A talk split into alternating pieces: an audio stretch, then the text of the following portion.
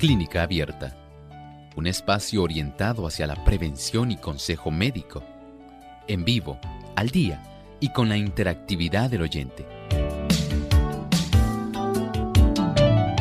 Clínica Abierta, poniendo al doctor a su alcance para un diálogo claro y honesto, porque nos importa su bienestar y salud.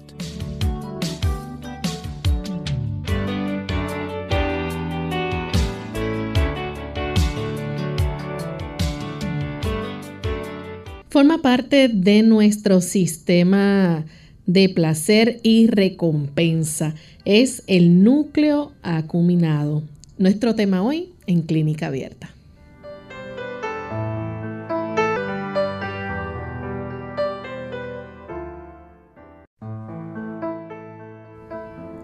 Un saludo muy especial a nuestros amigos de Clínica Abierta. Nos sentimos muy contentos de compartir con ustedes una vez más en este espacio de salud, el que ustedes han hecho su favorito. Agradecemos a todos aquellos que diariamente se conectan con nosotros para escuchar nuestro programa y esperamos que puedan disfrutar del mismo en el día de hoy. Tenemos con nosotros, como todos los días, al doctor Elmo Rodríguez. Saludos, doctor, ¿cómo está? Saludos cordiales, Lorraine. ¿Cómo se encuentra Lorraine hoy? Muy bien. Qué bueno. Saludamos también cordialmente a todos los amigos que hoy se enlazan aquí en esta edición de Clínica Abierta. Estamos sumamente complacidos con tenerles aquí. Ustedes en realidad son la razón de ser de nuestro programa.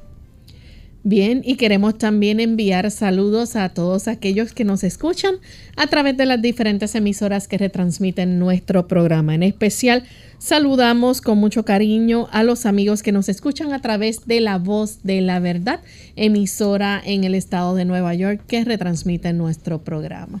Vamos en esta hora a compartir con ustedes el pensamiento saludable para hoy. Además de cuidar tu salud física, cuidamos tu salud mental. Este es el pensamiento saludable en clínica abierta.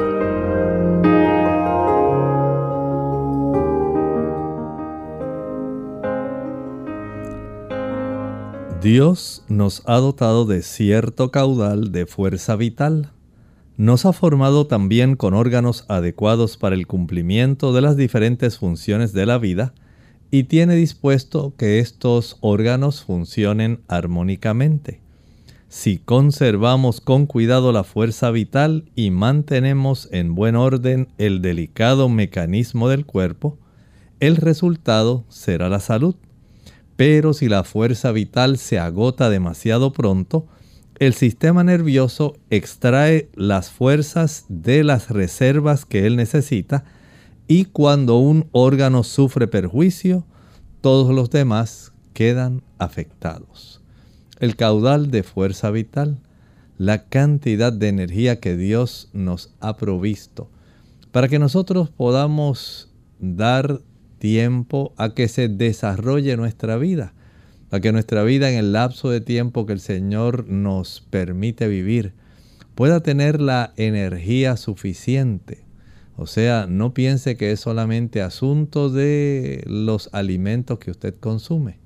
El Señor nos ha dotado de cierta capacidad eléctrica que colabora. Es como cuando usted compra una computadora, tiene una batería. Por supuesto, usted tiene que recargarla, pero tiene una cantidad de carga ya esa batería para poder mantenerse desconectada por un buen tiempo y funcionando. Así el Señor desea que nosotros podamos tener esa carga sin que se agote, porque en realidad lo más que podemos hacer es mantener funcionando nuestro cuerpo con una cantidad de energía que Dios nos ha provisto. Y si nosotros la conservamos con prudencia, podemos tener el beneficio de que a lo largo de todo el tiempo que el Señor nos permite tener vida en esta tierra, podamos tener el gozo de haber administrado correctamente cada minuto que el Señor nos ha concedido para la honra y la gloria de su nombre. Gracias al doctor por compartir con nosotros el pensamiento saludable. Y estamos listos para comenzar con nuestro tema en el día de hoy. Vamos a estar hablando acerca del núcleo acuminado. Y es interesante porque el núcleo acuminado tiene mucho que ver con esa sensación o juega un papel, vamos a decir, esencial en lo que es el placer, el aprendizaje, la memoria, en la risa, el miedo, aún en las adicciones. Así que vamos a dejar que el doctor nos explique entonces lo que es el núcleo acuminado. Todo ser humano, en la parte inferior de su cerebro, en la base del cerebro, contiene ciertos grupos especializados de neuronas que tienen ciertas funciones específicas. El hecho de que usted pueda disfrutar una rica comida. El hecho de que usted sienta apetito diariamente, dos, tres veces al día y tenga ese deseo de alimentarse. La oportunidad de que usted haya aprendido a rehuir sabiendo que si acerca la mano a la hornilla de la estufa se puede quemar esas funciones, entre muchas otras, tiene que ver precisamente con un grupo de células que conforman este núcleo, el núcleo acuminado.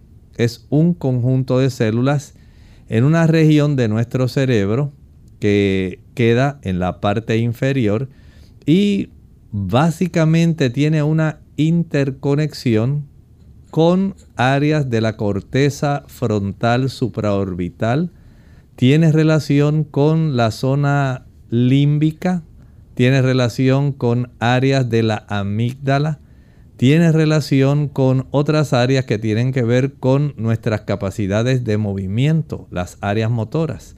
Así que este núcleo se interrelaciona directamente con áreas de la memoria, del aprendizaje, tiene que ver con áreas de la satisfacción sexual, del apetito y de nuestra respuesta a ese conjunto de situaciones que nosotros pudiéramos decir tienen directamente mucho que ver con el sistema de placer y recompensa.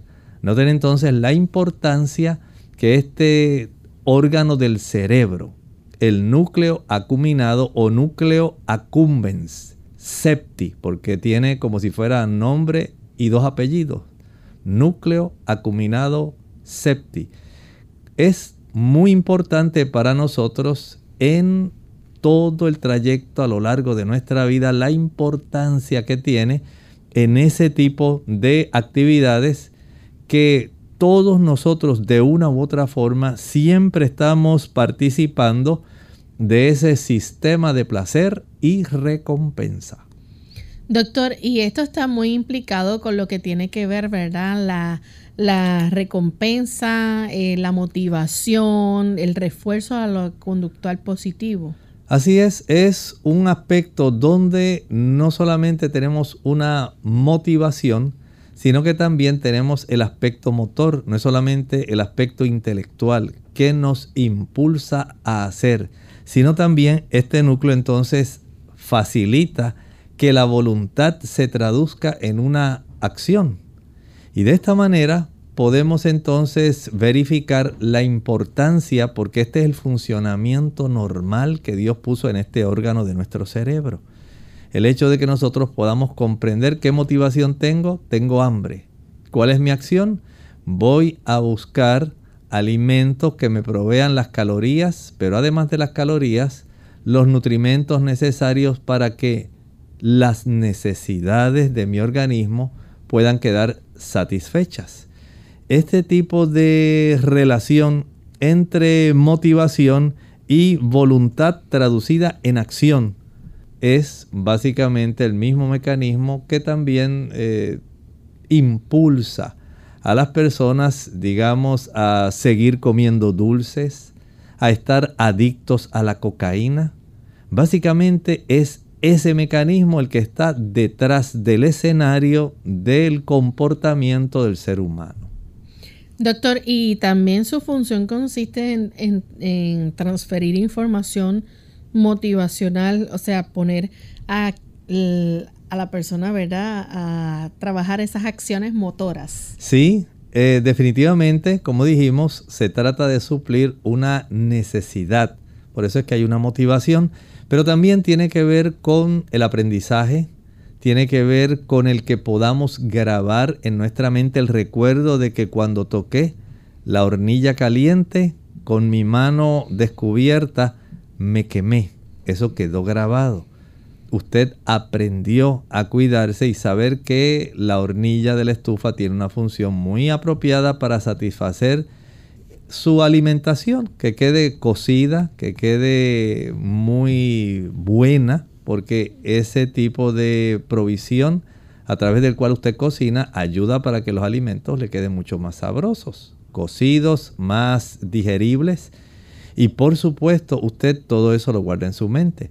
Pero también tiene que ver con la risa, tiene que ver con la agresión, tiene que ver con el miedo. La respuesta a estos estados de ánimo también precisamente tienen que ver con este núcleo acuminado.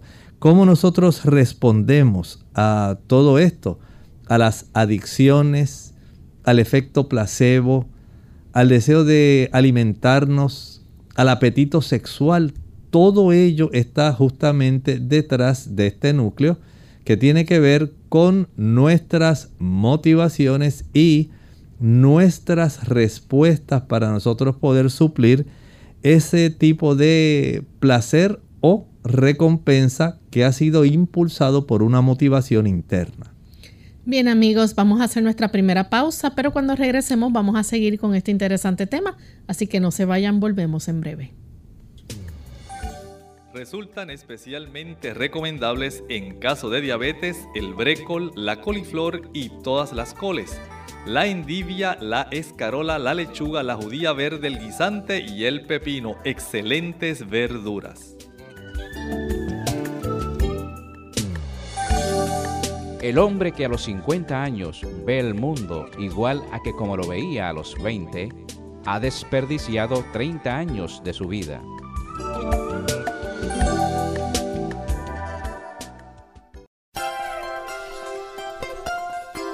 El cerebro es el órgano y el instrumento de la mente y controla todo el cuerpo.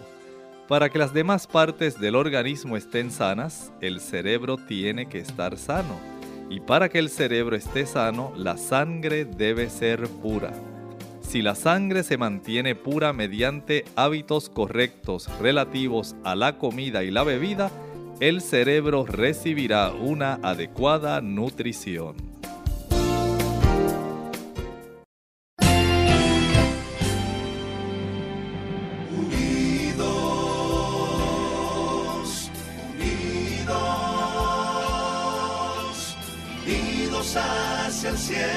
Siempre unidos,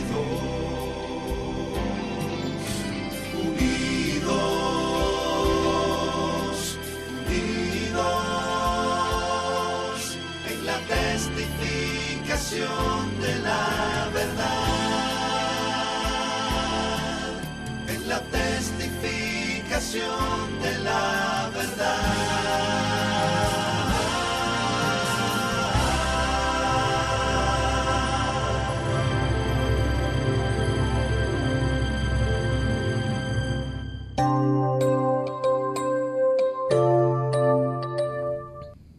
Ya estamos de vuelta en Clínica Abierta, amigos, y continuamos hoy hablando acerca del núcleo acuminado. Antes de la pausa, el doctor nos estaba explicando cómo este tiene mucho que ver, ¿verdad?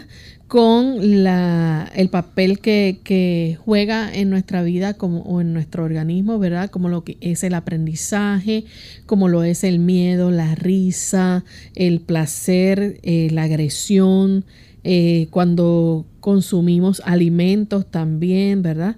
Y aún las adicciones y más. Doctor, entonces, cuando ocurre un desequilibrio, este, ¿pueden ocurrir algún tipo de trastorno? Sí, definitivamente pueden desarrollarse trastornos, podemos decir, psiquiátricos y neurológicos. Por ejemplo, hay personas a quienes el trastorno de este órgano del cerebro, de este núcleo núcleo accumbens septi, núcleo acuminado, va a facilitar, por ejemplo, el desarrollo de la depresión, puede facilitar el desarrollo del trastorno obsesivo compulsivo, trastornos de bipolaridad, trastornos de ansiedad, enfermedad de Parkinson, la Corea de Huntington, obesidad y abuso de drogas. Fíjense cómo el trastorno de este núcleo tan importante puede desencadenar una serie de conductas que nosotros fácilmente reconocemos que en la práctica médica, especialmente en el aspecto psiquiátrico, en el ámbito psicológico se pueden comprender y básicamente a veces no podemos identificar con qué áreas de nuestro cerebro tiene relación esto. Y precisamente tienen con mucha relación con esta área que tiene que ver con la motivación, con la recompensa, con desarrollar un sistema de, digamos, refuerzo conductual positivo. Todo esto tiene íntima relación con este núcleo. El nosotros comprender el funcionamiento de este núcleo y la disfunción que facilita el desarrollo de diferentes enfermedades que son tan comunes y que nosotros pensamos que son tan solo ciertos desbalances. O a veces pensamos que son cosas de la gente. En realidad no son cosas de la gente hay trastornos reales con dificultades químicas que alteran el funcionamiento de este órgano, de, esta, de este núcleo tan importante, que como dijimos tiene mucho que ver con la memoria, con el aprendizaje, tiene que ver directamente con el hecho de que usted pueda tener algunos eh, tipos de situaciones donde usted se deprima, donde se ponga ansioso con las emociones, con el miedo, la agresión, la risa. También tiene que ver bastante con las adicciones. El deseo de alimentarse, la adicción al sexo. O sea, hay una serie, un panorama bastante amplio que en realidad está detrás de esto el aspecto motivacional y de recompensa y el nosotros comprender que estos son situaciones reales porque tenemos áreas reales en nuestro cerebro que influyen en cada uno de estos aspectos por las interconexiones que tiene esa área del núcleo acuminado con diferentes áreas de nuestro cerebro. Por ejemplo, con la sustancia negra que tiene que ver con el aspecto del movimiento de nuestros músculos estriados, tiene que ver con la Corea de Huntington, el Parkinson, tiene que ver con el núcleo supraóptico que tenemos en la zona de nuestros lóbulos frontales. Y esto tiene que ver con el juicio, la razón, la voluntad, el intelecto. Y esto tiene una interrelación con zonas del núcleos, por ejemplo, el núcleo amigdalino del cerebro, no con las amígdalas de la garganta el núcleo amigdalino con el sistema límbico, o sea que las emociones, la memoria, el aspecto de suplir necesidades como el sexo y el alimento, todo esto está íntimamente relacionado con la función, la fisiología normal de este núcleo acuminado y cómo la disfunción, el trastorno, la patología de este núcleo puede también evidenciarse mediante diversas conductas como las que estuvimos viendo, trastornos neuropsiquiátricos, neuropsicológicos, trastorno obsesivo compulsivo, ansiedad, depresión y otros desequilibrios como por ejemplo la bipolaridad, la obesidad y otras situaciones que nosotros enfrentamos en nuestro diario vivir. Doctor, ¿y cómo se activa el núcleo acuminado? Bueno, recuerden que estamos hablando de un aspecto motivacional que se traduce en impulsos motores para que quede suplido. Este núcleo acuminado a su vez es estimulado por una zona que tenemos en el área del hipotálamo que se llama el área tegmental ventral. Esa zona básicamente va a facilitar que haya una producción de dopamina y también de otros neurotransmisores, pero principalmente la dopamina, que va a estimular entonces de una manera directa la zona que tiene que ver con el núcleo acuminado.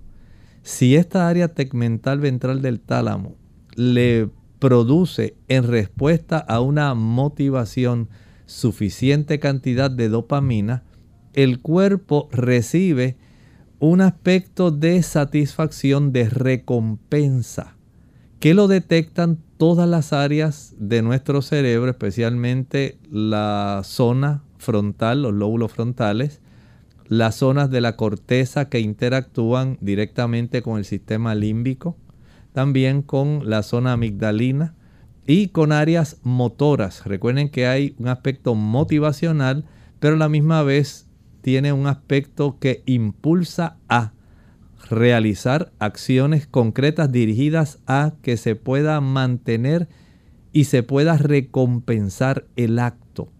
Tengo hambre, voy a satisfacer la necesidad, tengo una motivación, la quiero satisfacer, tengo que moverme, trabajar, ir a comprar, preparar o adquirir directamente gracias al fruto de mi trabajo, tengo un aspecto económico, adquiero alimento, lo ingiero, satisfago una situación que tuvo un inicio motivacional, el hambre. Y esto ocurre así en diversos aspectos de nuestra vida. Y cuando esa área tegmental ventral del hipotálamo envía una cantidad excesiva de estímulo, la cantidad del neurotransmisor dopamina puede ser tan elevada, puede producir tanta y tanta satisfacción que, por ejemplo, usted puede decir, ah, qué rico estaba en realidad esta tarta o este pie de piña. Quedó sabroso.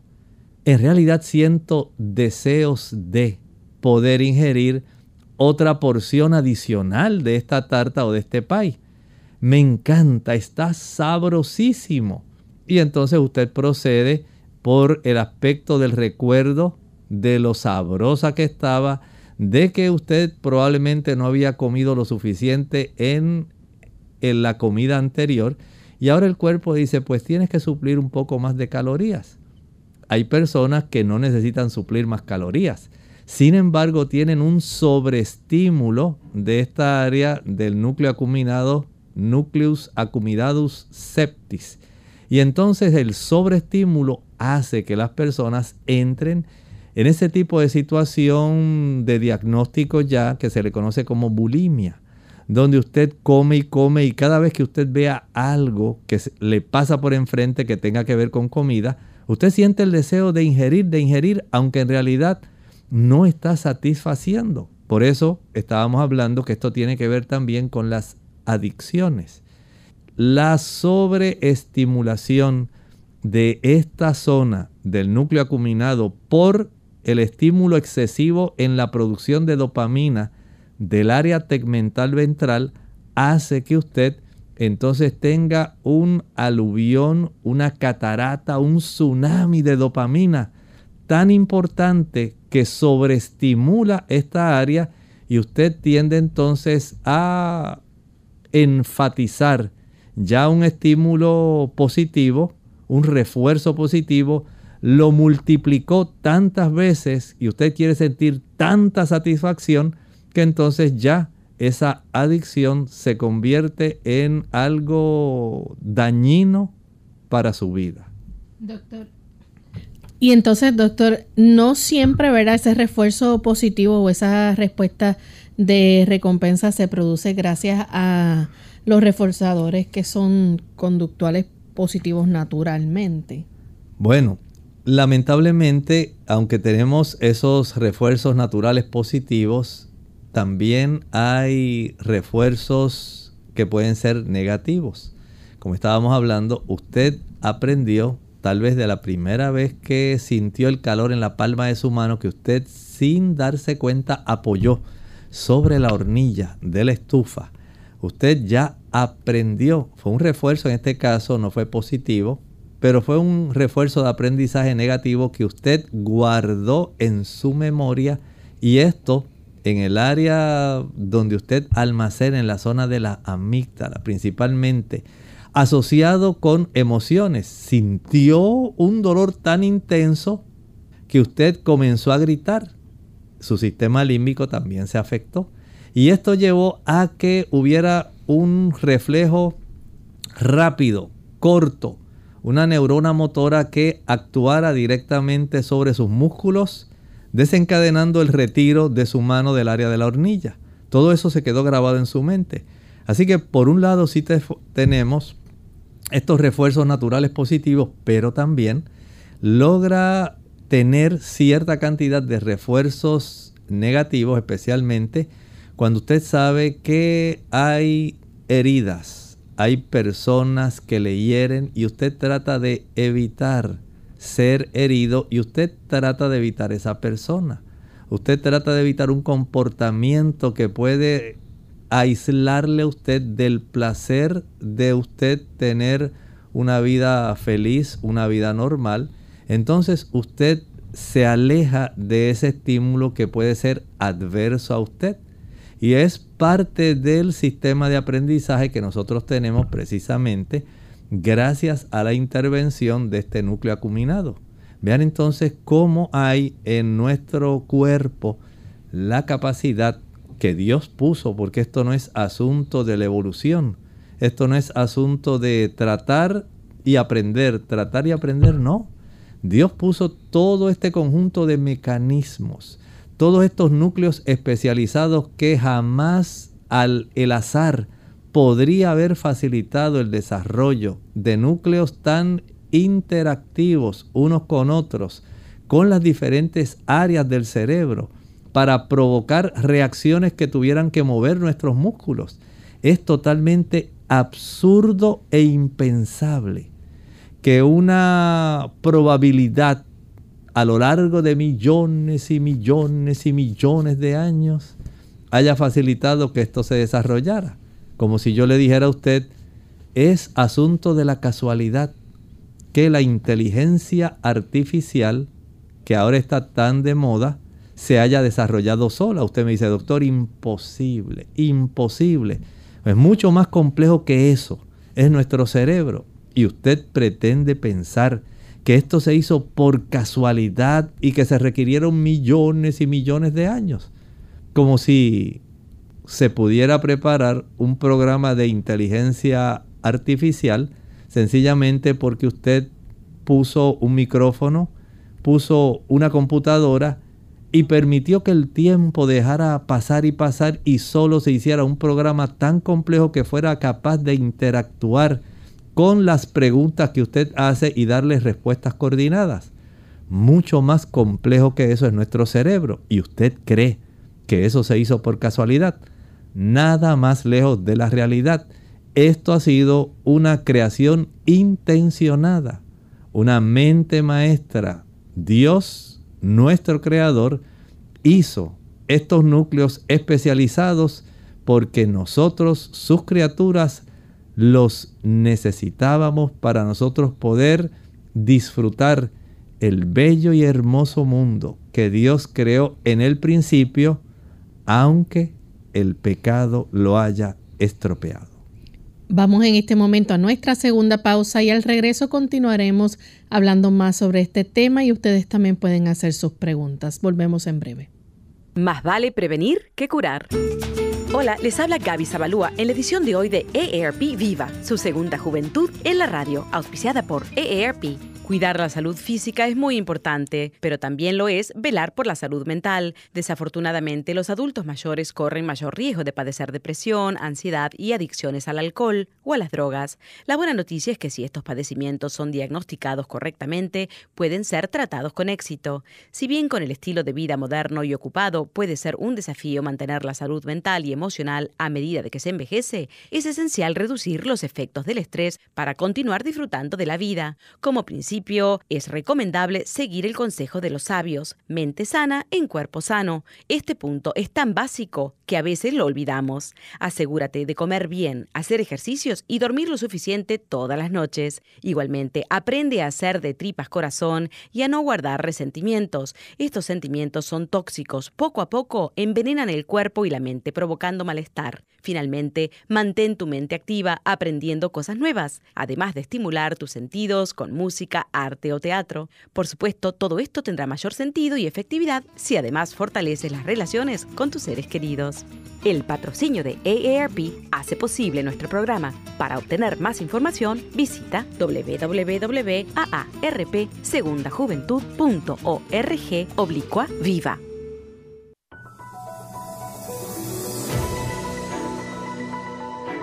La vitamina K es una vitamina liposoluble, el cual está almacenada en el hígado y otros tejidos corporales como el cerebro, corazón, páncreas y los huesos. Esta vitamina se conoce como la vitamina de la coagulación, ya que sin ella la sangre no coagularía. Algunos estudios sugieren que ayuda a que los adultos mayores mantengan los huesos fuertes.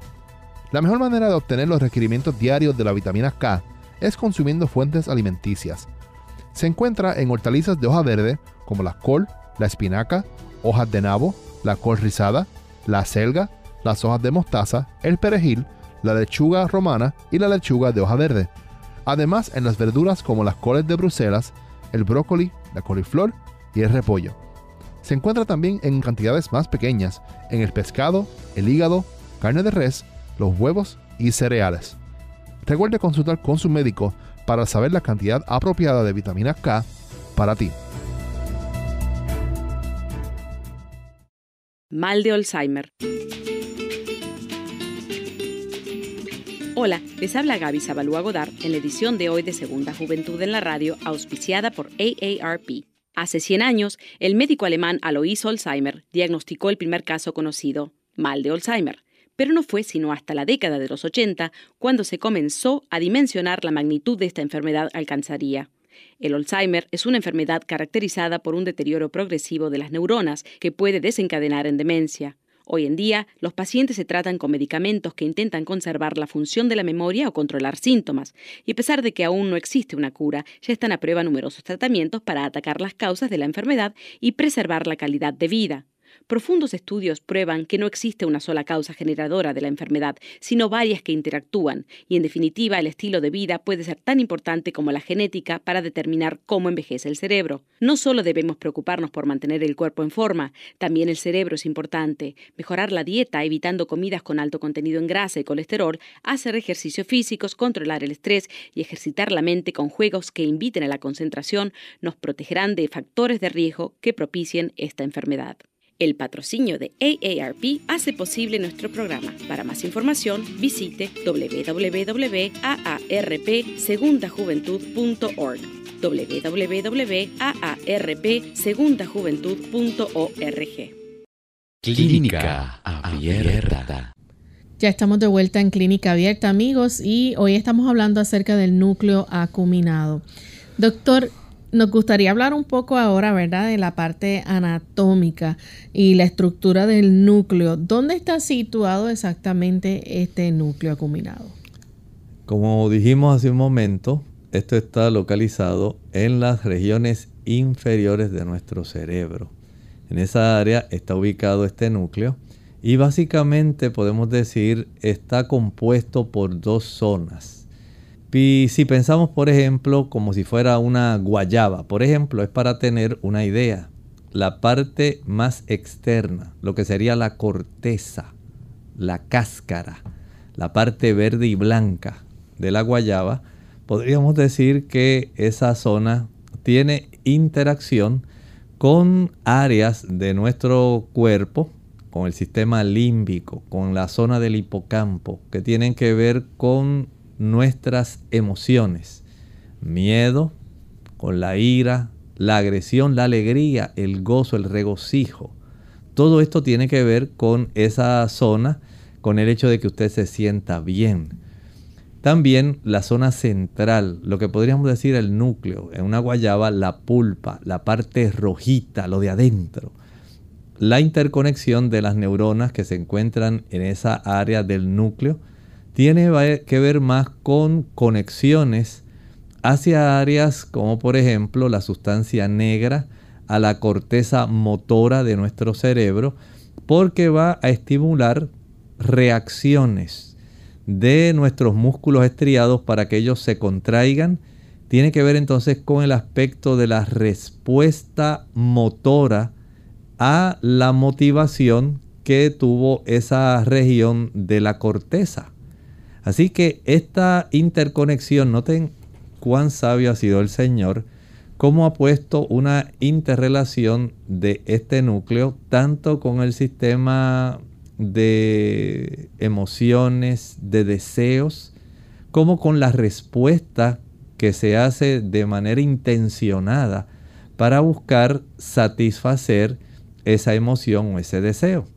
Y esta estructura tan compleja, donde tenemos estas interconexiones de diferentes partes, resulta esencial para que nosotros entonces podamos tener esa oportunidad de responder no solamente a un refuerzo natural positivo, sino también aprender de aquellas interacciones o refuerzos negativos que son defensivos para nuestro organismo.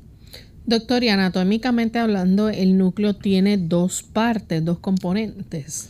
Podemos decir sí que esa área del núcleo va a interactuar, va a tener una zona central que va a estar trabajando directamente con la zona de la corteza motora y también con la zona, como estábamos hablando hace un momentito, de la sustancia negra. De esta manera, entonces, se va a realizar una respuesta que eminentemente tiene un gran contenido emocional, pero dirigida a lograr una meta específica. Hablando entonces acerca de las partes, ¿verdad? De eh, los componentes.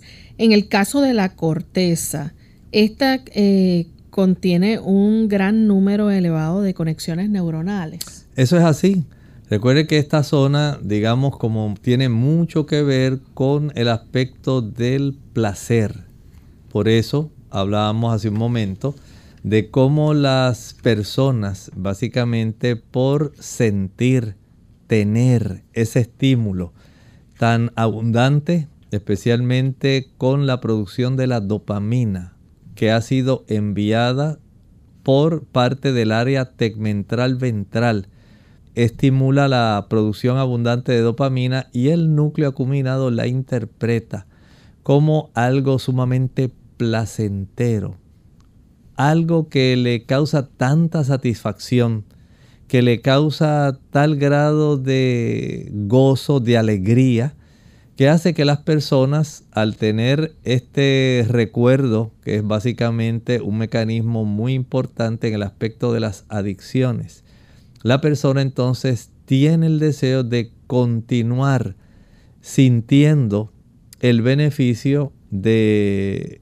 esta abundancia de dopamina que le estimula este tipo de placer que sencillamente hace que las personas poco a poco al reforzar, al repetir frecuentemente el uso de estos productos, como por ejemplo, piensa en el café, es una sustancia adictiva. A muchas personas se les dificulta dejar el café, a otros el chocolate, a otros el tabaco, el alcohol, la cocaína, la heroína, la marihuana, el azúcar. Este tipo de productos logran un estímulo tal en el área tegmental ventral que la cantidad de dopamina que se produce estimula sobremanera esta área del núcleo acuminado, De tal manera que la satisfacción que siente por motivo de este influjo abundante de dopamina, este neurotransmisor, facilita que la persona tenga tal grado de alegría, tal grado de satisfacción, que desea seguir experimentándolo de una manera frecuente y repetitiva.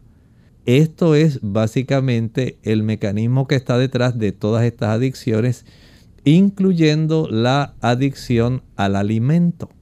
Muchas personas dicen, es que no me puedo controlar. Precisamente esta es la zona que tiene que ver con eso.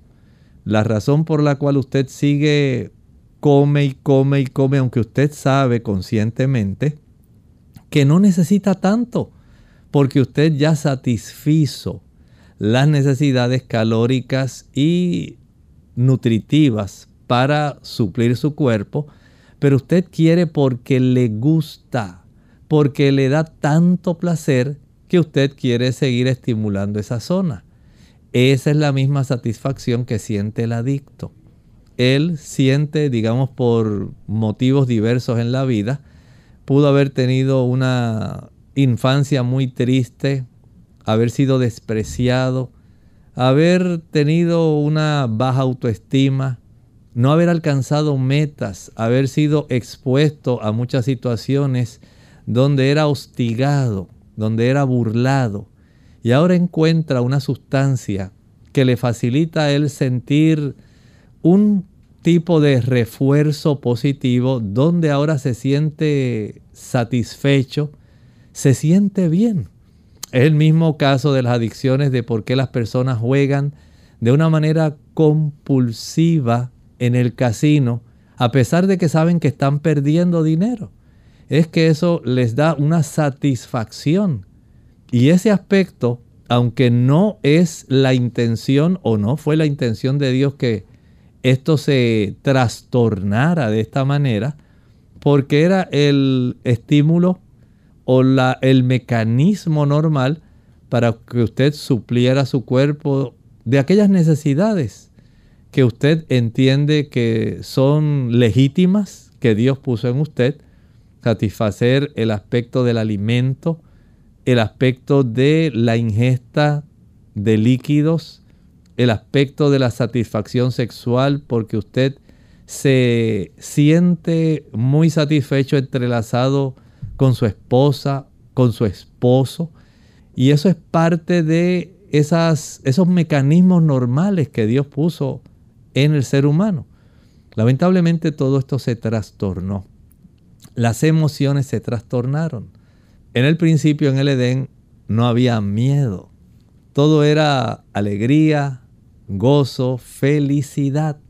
Sin embargo, ahora al transgredir la ley de Dios, ya el ser humano comienza a experimentar emociones que hasta ese momento no se habían experimentado y que no eran necesarias experimentarlas. Una vez se trastorna el funcionamiento de este sistema y comienzan este tipo de refuerzos, estímulos o sobreestímulos a desarrollarse, ya el ser humano ahora es gobernado por núcleos basales de nuestro sistema nervioso central, como por ejemplo este núcleo acuminado por el área tegmental ventral, en lugar de que estuviera plenamente dirigido el cerebro, nuestras emociones por un aspecto del juicio, de la razón, de la voluntad, de la conciencia. Ahora las emociones dominan al ser humano. ¿Por qué lo haces? Pues porque me gusta. Sencillamente. Usted sabe que le hace daño el fumar, sí, pero a mí me gusta. Y no lo voy a dejar nada más porque usted me lo diga.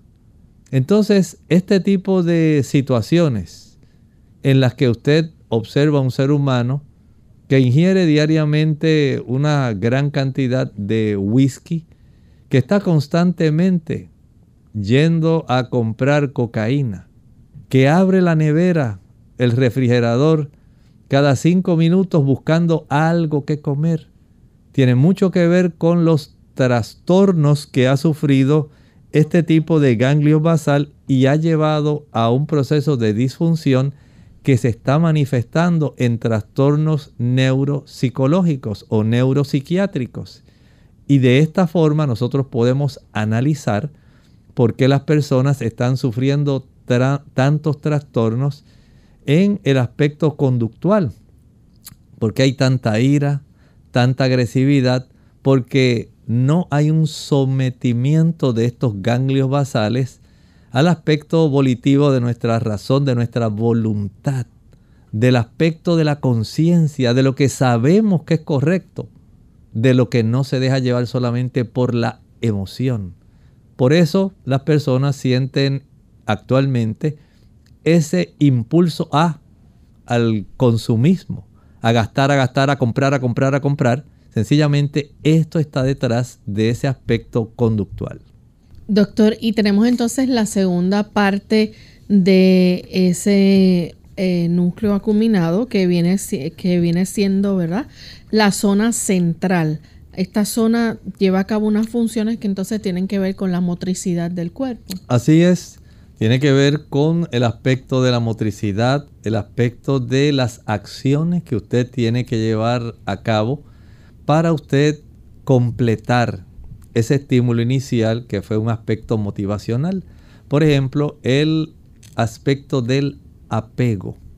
Usted sabe que se siente bien cuando usted se acerca a su mamá y le da un gran abrazo. Ella le responde con un gran abrazo y le hace sentir a usted el hijo más querido, más afortunado de todo el mundo. Ese apego está impulsado precisamente por esto. Usted siente mucho placer cuando usted le da un beso a su esposa. Usted siente un gran apego. Hay una unión que usted se emociona no solamente por el aspecto de la oxitocina y de otras sustancias neurotransmisoras, porque no es solamente el aspecto de la dopamina, en el aspecto de las emociones, cuando trabajamos con el hipocampo, con el sistema límbico, también está envuelta la serotonina y otros tipos de neurotransmisores, incluyendo hasta la acetilcolina, en el aspecto del funcionamiento de que exista todo ese grado de satisfacción, de apego, de conducta reforzada positiva que le brinda a usted una respuesta a las emociones que se generaron. Así que el aspecto de la función adecuada de la corteza va a encontrar una respuesta en el área del núcleo, de este núcleo acuminado.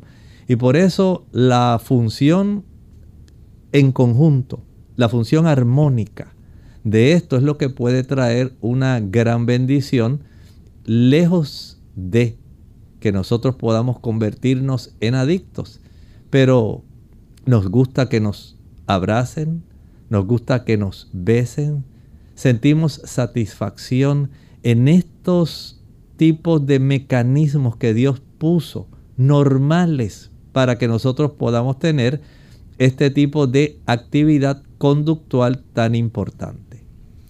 Ya hablando entonces de las funciones del núcleo accumbens, la estructura anatómica del núcleo accumbens eh, indica, ¿verdad?, que su función es la integración límbico-motora. Y entonces hablamos aquí acerca de las emociones y de la memoria. Definitivamente, ¿qué sería de nuestra vida si nosotros no tuviéramos emociones? Porque en esa zona, especialmente de la corteza, que controla el aprendizaje, la memoria, el aspecto de la risa, el aspecto de la alegría, pero también la ira, la agresividad. Noten cómo gran parte de la conducta que exhibe nuestra sociedad también tiene que ver mm, lamentablemente con este tipo de refuerzo negativo que se desarrolla entre el área tegmental ventral y el hecho de que hayan trastornos en la producción, en unos casos, en las obsesiones, en el aspecto de las adicciones, se sobrepasa el límite de la necesidad de la dopamina, pero hay también el lado contrario, donde no hay ese tipo de refuerzo, esa cantidad adecuada de dopamina que se produce, y esta discapacidad para producir suficiente puede también llevarnos al lado opuesto Y entonces tenemos esas personas que usted dice son inadaptados sociales. Esa persona en realidad es un agresivo, es un maltratante. Y comienzan los trastornos que observamos en nuestra sociedad y sencillamente usted entonces puede ahora correlacionar cómo es que hay tanta variedad de conductas en por qué las personas sencillamente se hacen daño. Ocurren tantas muertes, tantos homicidios, sencillamente porque hay muchos trastornos en este aspecto conductual regido por este núcleo, básicamente porque el núcleo no ha estado sujeto a otros, otras áreas superiores. Dios nos hizo para que el juicio, la razón y la voluntad predominaran sobre nuestras emociones. No es que las suprimieran, pero sí para que predominaran y pusieran en sujeción estos núcleos basales que al disfuncionar trastornan totalmente nuestra conducta porque ponen nuestras emociones por encima de nuestra razón. Bien amigos, ya hemos llegado al final de nuestro programa, se nos ha acabado el tiempo. Queremos agradecer al doctor por esta orientación, a ustedes por la sintonía y mañana queremos invitarles a que nos acompañen en nuestro segmento de preguntas donde estaremos recibiendo cada una de sus consultas, no importa de qué tipo. Así que mañana es el día de usted hacer su pregunta. Vamos entonces a cerrar nuestro programa con este pensamiento bíblico. El libro de Apocalipsis, el capítulo 15 y el versículo 3, hablando de aquellos que habían alcanzado la victoria sobre la bestia, sobre su imagen, sobre su marca, sobre el número de su nombre. Miren el versículo 3 que dice, y cantan el cántico de Moisés, siervo de Dios, y el cántico del Cordero, diciendo, Grandes y maravillosas son tus obras, Señor Dios Todopoderoso, justos y verdaderos son tus caminos, Rey de los santos. Afortunadamente, todos aquellos que decidieron aceptar el plan de la salvación tienen la gran bendición de poder estar victoriosos, haber tenido la dicha de ahora poder participar al final de la historia de este mundo de la eternidad, el inicio de la eternidad y reconocen la grandeza de Dios en haber facilitado un plan tan excelente como el plan de la salvación, pero también reconocen la justicia de Dios al impedir el disfrute de la eternidad de aquellos que sencillamente no quisieron pasar la eternidad con Dios y decidieron optar por una vida de rebelión en contra de Dios. Dios no puede perpetuar, eternizar el pecado a lo largo sin fin de toda esta eternidad que Dios quiere arreglar. Dios desea que usted y yo podamos ser arreglados internamente porque Él ansía que su plan original, disfrutar con sus criaturas de esa eternidad, que esos núcleos acuminados estén arreglados. Es parte de este plan. Y usted y yo debemos, porque así Dios lo quiere, así Dios lo ha predestinado, que seamos parte de esa eternidad de amor con nuestro Creador. Bien amigos, nosotros nos despedimos y será entonces hasta el siguiente programa de Clínica Abierta. Con mucho cariño compartieron el doctor Elmo Rodríguez Sosa y Lorraine Vázquez. Hasta la próxima.